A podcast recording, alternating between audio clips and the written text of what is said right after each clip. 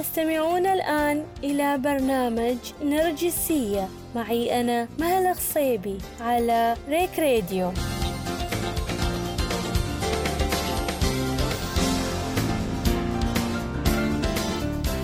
إن لم تكن معي فهذا لا يعني أنك ضدي. هذا منطق العقلاء. وإن لم تكن معي فأنت ضدي. فهذا منطق الذي يعمل عليه الأغلب. وهو مرفوض أخلاقيا وإنسانيا. طيب كيف نتعامل مع الاختلاف في الرأي فيما بيننا؟ وكيف أخالف الآخرين من دون لا أعكر الصف والود بيننا؟ وكيف تخالفني الرأي من دون تجريح؟ ومن تخالف الاختلاف؟ الفكرة أم صاحب الفكرة؟ أهلا وسهلا أعزائي المستمعين في حلقتنا اليوم.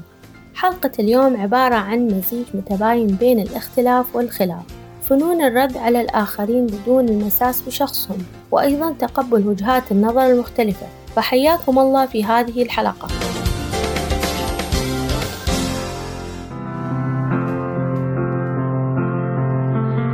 مع اختلاف ثقافات الأشخاص وبيئة نشأتهم تفرض الحياة على الإنسان أن يبذل جهدا للتعامل مع أقرانه وفهم طبيعة الاختلافات في أسلوب التفكير والمعتقدات. ولعل طريقة التعامل مع الآخرين هي في الدرجة الأولى نوع من الأخلاق تكشف شخصية المرء وما يوجد داخله، حيث أن احترام الشخص للآخرين يفرض عليهم احترامه أيضا. كيف يمكن للفرد أن يحقق التناغم والانسجام مع أقرانه؟ هذا ما سنعرفه في حلقتنا لليوم.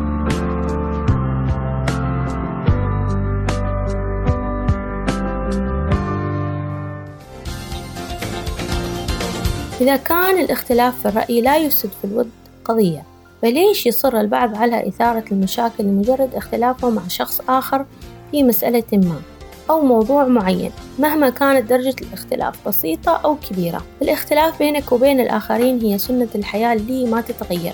أما تعاملك معاها فإما أن تخليها خلافات أو تحولها لمشاريع تستثمر بيها وبذلك تحول مشاعرك إلى مشاريع. يمكنك أن تنظر للألم من قوة جدارك ولكن لا يمكنك أن تجبر العالم أجمع على النظر من خلالها. نحتاج نتعلم ثقافة الاختلاف لا الخلاف. فليس كل ما يعجبنا بالضرورة يعجب الآخرين وهنالك أمور عديدة تختلف وكذلك المعتقدات والأذواق.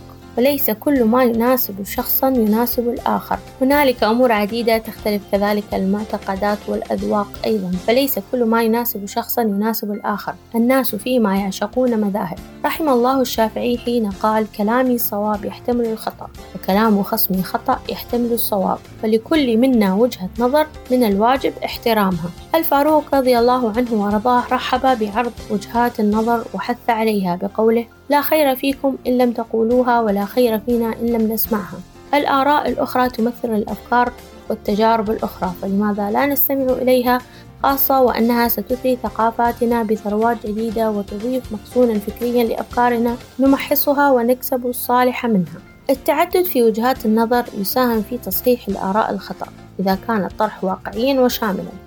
بحيث ما يتحيز لغرور الإنسان أو حرصه على الصدارة. فالأنا المتورمة يوما ما ستسقط وينكشف قناعها. وفي هذا السياق تنوه التربوية رولا أبو بكر إلى ضرورة ترسيخ الأهل بمبدأ عام وهو وجود وجهات نظر مختلفة من حق الجميع إبدائها والتعامل معها بسلاسة وتقبلها كما هي وشددت على أن الشخص يجب ألا يجعل الخلاف أمرا شخصيا إذا شعر بالغضب وأن يتذكر أن ما يغضبه فكرة أو مبدأ يطرحه عليه إما والده أو صديقه أو المدرب أو الزميل أو مرؤوسه في العمل. اختصاصي علم النفس الدكتور محمد شوبكي يرى أن الشخص الذي يتعامل مع الأمور في مثل هذه الطريقة يتصف بأنه يتعامل بأسلوب قطعي وباتجاه واحد. واعتبر عدم تقبل الرأي الآخر مرض واعتلال نفسي خاصة إذا زاد الموضوع عن حده. ويعتبر الشبكي رفض الآخر وفكره لعدم نضج المجتمع الذي يؤدي إلى زيادة الحدة في مثل هذه القضايا. ما يزيد من حالة الأنا عند الشخص والعلاج لن يكون بسيطا برأيه لأنه أصبح إرثا عند هؤلاء الأشخاص ويشربه بثقافة المجتمع. ويمكن التخلي عن هذا الأسلوب مع مرور الوقت وهبوب رياح تغيير ما في النفس. أيضا يتفق خبير مهارات الاتصال ماهر سلامة مع أبو بكر على أن الواجب أن يتمتع الشخص بسعة صدر عند الاستماع للآخرين ويتجنب احتقار أفكارهم ومعتقداتهم أو التقليل من شأنها. وفي حالة كان في موقف يستوجب عليه الاستماع إلى خطبة مسهبة وتعنيف من شخص ما فعليه تعلم أهمية استخدام اللغة المهذبة والأسلوب اللبق للانسحاب. أو الرد بدلا من التفوه بالشتائم مشددا على أنه من الضروري أن يقاوم الشخص حاجته الداخلية إلى الصراخ أو السخرية أو الإدلال بتعليقات ساخرة لأنه حينئذ ستكون لديه فرصة أكبر لتوضيح نقاط الخلاف. إن الضمير الأنا يستخدم لإيصال المشاعر والأفكار وحاجات الآخرين. أما الضمير أنت ويبدو أن استعماله فيه إشارة إلى رغبة الجدال والخلاف مع الآخر. مثلا ممكن نستخدم مثال وهو الحوار مع الأم. لما نرد عليها بطريقة أنتي دايما ذكريني بأعمال المنزل يوم الخميس. على الرغم من أنك أنتي تعرفي أن أنا عندي الكثير من الواجبات.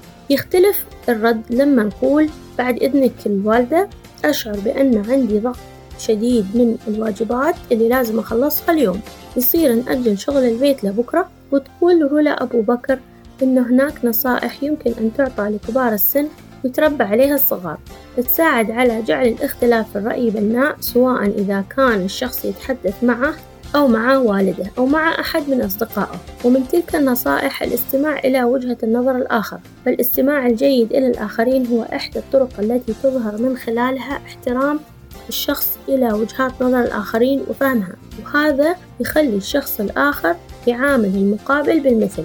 كيف نتعامل مع الاختلاف؟ الشجاعة تكمن في الاختلاف يختلف وليس الخلاف. التعايش مع الاختلاف وتقبله. الاهتمام بأدب الحوار. اختيار دورك قبل لا تبدأ الحوار. حدد استراتيجية التعايش والتقبل. وعشان نتعامل مع الاختلاف محتاجين تكون عندنا بعض المهارات الضرورية مثل مهارة الحوار والإصغاء. مهارة الحوار والإصغاء تكون في قدرة الإنسان إنه هو يقدر يتناقش مع الشخص اللي أمامه ويستمع له بطريقة مناسبة ويعرف متى يتقدم ومتى يتراجع ومتى يبدأ ومتى يصمت.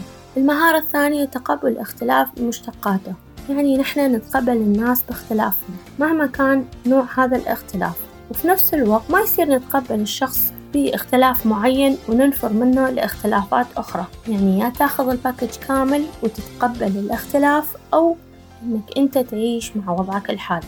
المهارة الثالثة انتقاد السلوك.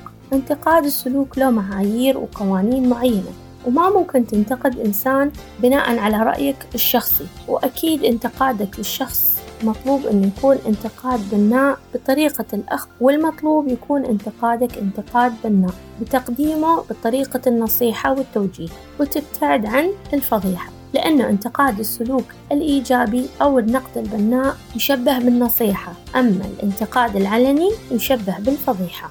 المهارة الرابعة التعلم من الاختلاف واكتساب الخبرة. دائما اعتبر الاختلاف باب جديد تتعلم منه وتكتسب منه خبرات جديدة.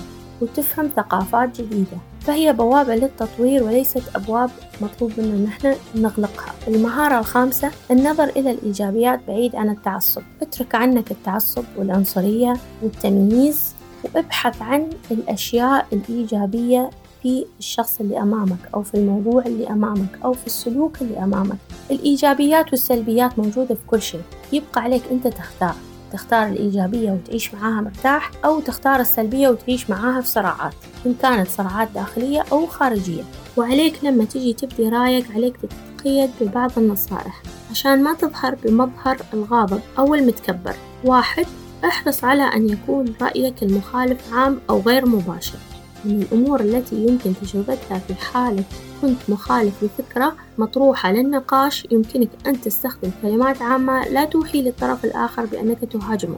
كأنك تقول له رأيك كذا أو تقول تعتقد راح تنجح هذه الفكرة بهذه الطريقة. من خلال هذه الكلمات العامة ممكن الطرف الثاني يعيد تفكير بمعلوماته ويتفق معك في الرأي. أيضا يمكنك إعادة صياغة الجملة بحيث تقدم رأيك بطريقة غير مباشرة. كأنك تقول تتوقع الطريقة اللي راح نتبعها توصلنا للهدف بدل ما أنك تقول إيش هذه الطريقة الفاشلة. احرص على اختيار كلام غير حاد عند التصريح برأيك. فمثلا يفضل أنك تقول الظاهر ما وضحت لك فكرتي بالشكل المناسب بدل ما تقول أنت ما تفهمني كما كنت قبل. أيضا يفضل أنك تتجنب كلمة أنت اللي تحسس الشخص المقابل بالاتهام. واستخدم كلمة نحن اللي يسمعها الشخص ويتقبلها بأقل حدة. وبكذا أنت تعرض وجهة نظرك بأسلوب جميل وتكسب ود الطرف الآخر في نفس الوقت. الاختلاف في الرأي يقربنا من بعضنا ويزيد الود بيننا. أشوفكم في الحلقة القادمة. مع السلامة.